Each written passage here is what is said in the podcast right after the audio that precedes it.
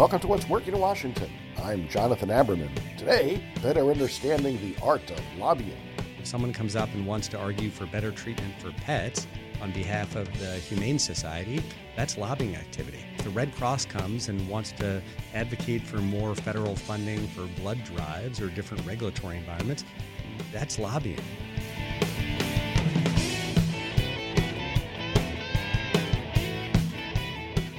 Lobbying is one of our region's largest industries, and it's one that causes our region more than a little discomfort.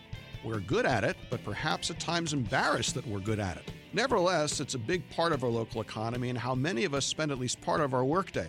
I thought that today we'd have a successful lobbyist and business owner join us to talk about his career and how lobbying is important to our economy and why perhaps we should be prouder of our community's engagement in these activities. Here in the studio is Alex Vogel. He is the Chief Executive Officer of the Vogel Group, a business that he established after a career in lobbying and politics. He's very much a Washington insider who's inside our studio today. Alex, thanks for joining us. Thanks for having me. What do you do at Vogel Group? Uh, So, we're a government affairs consulting firm. Uh, for most people, a lot of that work means lobbying. Um, it's one of the fascinating things about this issue is the definition of lobbying. As you rightly indicate, we're at best ambivalent, and a lot of people have a negative view of that word. Uh, the truth is, uh, lobbying is the most core First Amendment activity that we have. It is going to government to, to address your grievances. It was specifically uh, the idea behind uh, behind the First Amendment, and uh, I think a really important way for people and organizations to interact with government.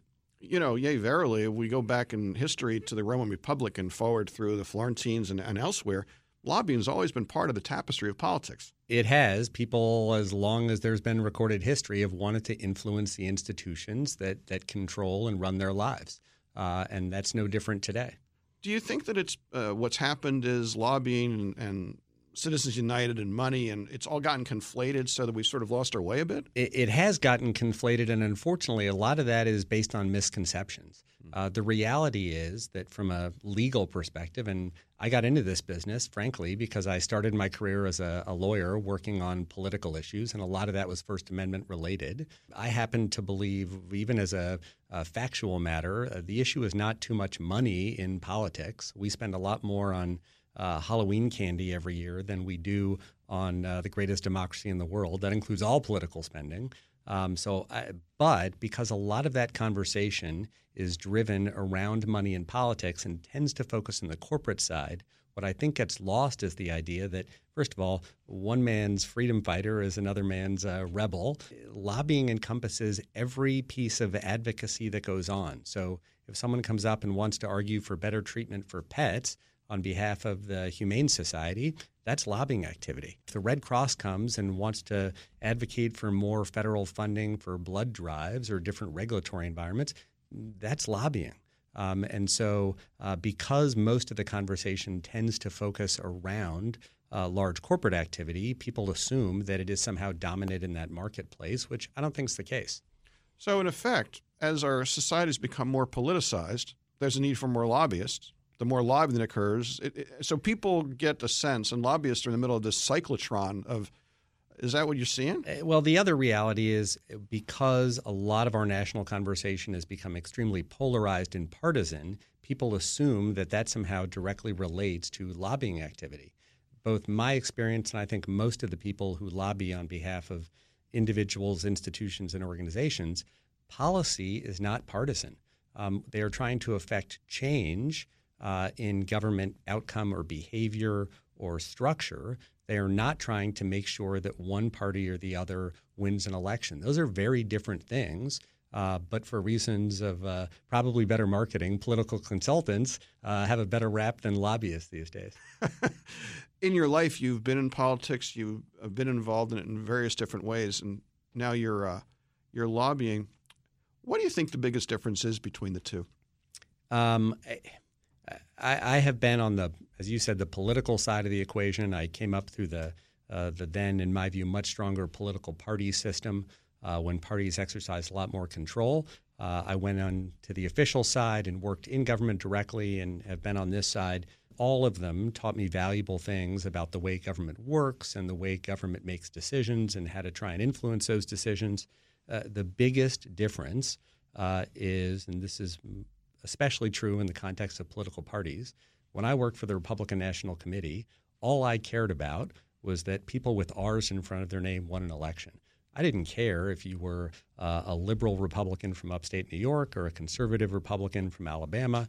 That was all I cared about. Um, that drives, by definition, a big tent agenda, uh, which I think is constructive. Um, on the, the lobbying side, uh, depending on who you're advocating for, almost by definition, your interests are much narrower. And again, frankly, devoid of the partisan piece. Uh, it's not that there are, uh, yes, there are lots of lobbyists who had careers in Democratic politics or Republican politics, but their goal, their job is to advocate for their clients who aren't political parties, who aren't candidates. They're either organizations, individuals, institutions, some of them corporate. Again, they don't care whether you have an R in front of your name, a D, an I. What they care about uh, is the issues that are affecting their institution or the causes they care about. And, and that distinction is really the, the biggest one. Now, I'm a, I'm a lawyer as well, and uh, it does seem to me that therefore it's not surprising that lawyers become lobbyists because lawyers have an ethical duty as part of our license to advocate for our clients. It's not our job to decide whether or not a, we can't help a client create a fraud or a crime, but it's not our job to figure out whether or not the client's point of view has legitimacy. It's our view to advocate. Do you think that's why so many lawyers become lobbyists? You know, I think that connection between the legal industry in Washington, and you're right, a lot of, as am I, a lot of lobbyists are lawyers. Um, and I think the real driver for that is um, that both the, the practice of law, especially in the government context, the regulatory context, drives the experience that is critical for people uh, if they're going to be in the lobbying side. What's fascinating is, and you alluded to this, there is a, uh, a, a practice mandated legal structure around the legal industry that imposes certain obligations uh, in terms of behavior. Uh, it's fascinating. Those don't exist on the lobbying side.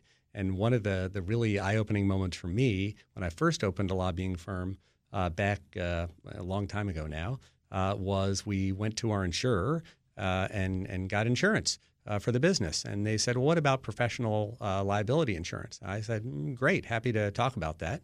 Um, obviously, at a law firm, you have professional liability insurance related to the practice of law. There are certain standards related to conflicts and client behavior, et cetera. The insurance agent came back and said, there's no such policy. We can't get one written. I said, well, why not? And they said, there's no standard of care to be a lobbyist. Um, now, as a practical matter, if you're going to be successful in this business, um, all you have, just as a lawyer, is your reputation and your behavior. You're obligated to meet a standard of care to serve your clients appropriately. But it is fascinating that from a regulatory and societal perspective, we don't impose that. Uh, on on lobbying as we do on lawyers. I think uh, maybe, and you alluded to it earlier, it's the First Amendment issue. It is, and that's why recently in the news there's been a lot of discussion about uh, a presidential candidate proposing a tax on lobbying. Um, and my reaction to it uh, was on the First Amendment side uh, is that is the most egregious violation of the First Amendment ever. As it is, federal lobbying and many states as well impose disclosure requirements on lobbying behavior. I can make an argument that that alone uh, is an unfair restriction on free speech. Some of those have been challenged, some of them haven't. Um, but the idea that you would tax it explicitly uh, because uh, you believe there's too much lobbying going on, that's a restraint on speech. Um, so. I, I think that uh, here in the region, you know, we don't spend enough time celebrating entrepreneurial behavior in the context of lobbying or consulting, even though we lead the nation in new business formation because of those you're an entrepreneur. You started your own company. Uh, how do you describe what you're doing to people? And, and how, I mean, do you do you feel the same as a startup entrepreneur or somebody starting a, a restaurant? I do, and it's interesting. Uh, most people, uh, if you meet them on an airplane, and they say, "Oh, what do you do?" and you say, "I'm a lobbyist," they have a predetermined idea about what that is. The truth is, the lobbying industry, and this is true for those of us who were entrepreneurial in that context, is is very broad. Um, uh, I prefer government affairs consulting uh, to lobbying, not to get away from the moniker, uh, which I proudly embrace, uh, but because I think it more accurately describes the range of things that that people like uh, myself and the Vogel Group do, which some of it is disclosed lobbying under the rules that apply. A lot of it is much more uh, innovative business consulting that happens to really focus on the government space. Uh, but I think there has been a tremendous amount of innovation um, in the industry just in the time that I've been involved. A lot of that driven by, yes, some changes in government, but more broadly, changes in technology, the use of data, um, the various communications tools that people have now. Uh, and so I do think that we should do more, frankly, to celebrate and acknowledge the innovation that goes on in the space. Uh, Washington and lobbying is not a bunch of smoke filled rooms um, as it probably once was. Um, and I think some really interesting things are happening. So I guess it's fair to say if uh, somebody's listening and thinking about a career in this industry, you wouldn't dissuade them. Uh, I wouldn't. I think it's a wonderful thing to do, uh, both from a societal perspective and from a business uh, and an interesting perspective. I meet a lot of people, who, and especially young people, who say, I, would like to do this. How do I do it?" Um, and what's interesting is uh, what I used to always say to people is, "Great, go have a career in government, learn how government actually works, and then you can apply those skills and knowledge uh, to this sector." Uh, the truth is, there are a lot of people who didn't work in government. Um, and more and more, I think the ability to understand our clients' businesses and what's really driving those businesses is equally as important as whether or not you were ever in government. And effectively, advocacy has become become sales. It sounds like uh, there is definitely a large part of that. Well, I really appreciate having an opportunity to hear an entrepreneur's perspective on an underappreciated industry and how lobbying fits in.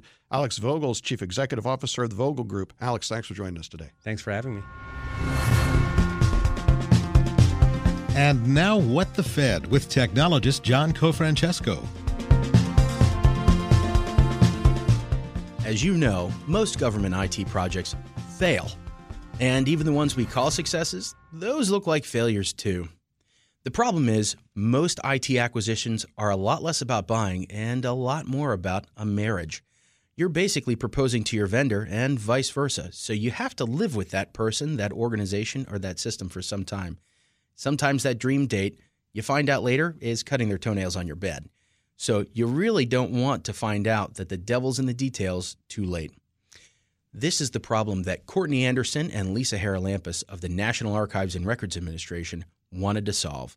They understood that federal records managers, they only get funding once every 10 years or so and didn't have the organic capability to go out to buy these new systems. They didn't know what to buy, who to buy from, where to buy it.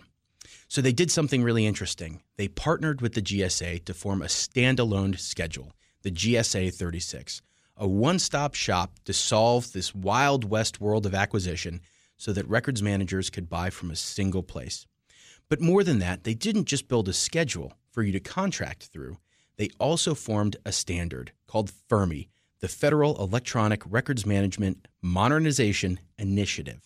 And this standard went out to the market to tell vendors what they had to do in order to be a good federal records management system. So, end to end, the users have this ability to go to the GSA 36, find the right vendors, to be sure that those vendors have the right capabilities, and if they need to, to skip their own contracting and to purchase directly through the GSA. So, if you have a problem like this, build a community of practice like Courtney and Lisa. Work with your partners at GSA and other agencies. And if you're a records manager, check out the GSA 36. That was What the Fed with technologist John Cofrancesco. Our executive producer is Tracy Madigan. And our web writer is B. Aldrich. Music provided by two local bands, the Sunbathers and my own band, Two Car Living Room. A special shout out to Marymount University School of Business and Technology. I'm the dean there now, and we are working hard to help our students master business and technology so it doesn't master them. Check us out at marymount.edu. And of course, thanks to Active Navigation, Seyfarth Shaw, and the Greater Washington Board of Trade, who provide the financial support to make this show possible. If you have a story idea, don't forget to tweet us at What's Working DC. I'm Jonathan Aberman. Thanks for joining us.